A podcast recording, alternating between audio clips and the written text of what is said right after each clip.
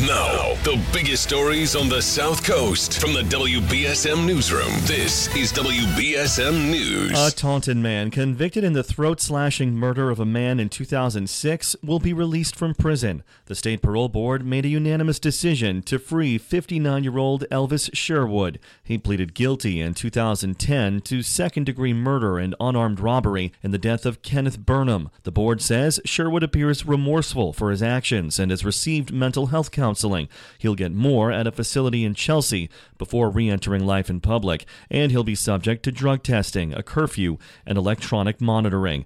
More at WBSM.com.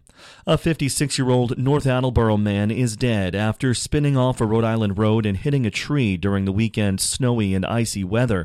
The season's first snowfall caused travel troubles everywhere, here on the South Coast for some, and up in Newton, where more than a dozen vehicles ended up in one crash on Route 9. Minor injuries there. Out in Worcester, police responded to over 70 accidents. In Rhode Island, 54 accidents during yesterday's snowfall, including that fatal crash on I-295 in Smithfield. Your full forecast coming up.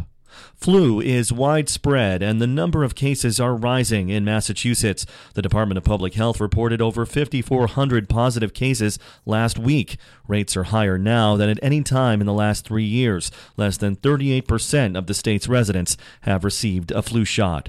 The TSA discovered handguns twice last week at Logan International Airport, the first in a woman's purse last Thursday morning, and she said she forgot it was there. On Friday, a man was arrested when a gun he wasn't licensed to have was found in his carry-on bag. Both guns were seized by the state police.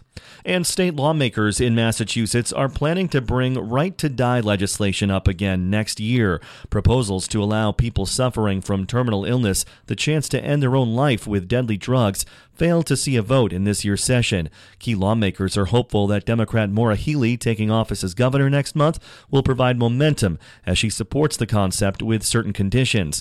Current Republican Governor Charlie Baker opposed the concept, meaning it would have needed veto-proof support in the House and Senate in order to become law. Now we check your evening forecast with ABC6. Clear skies taking us into the evening with temperatures dropping into the lower 30s and 20s.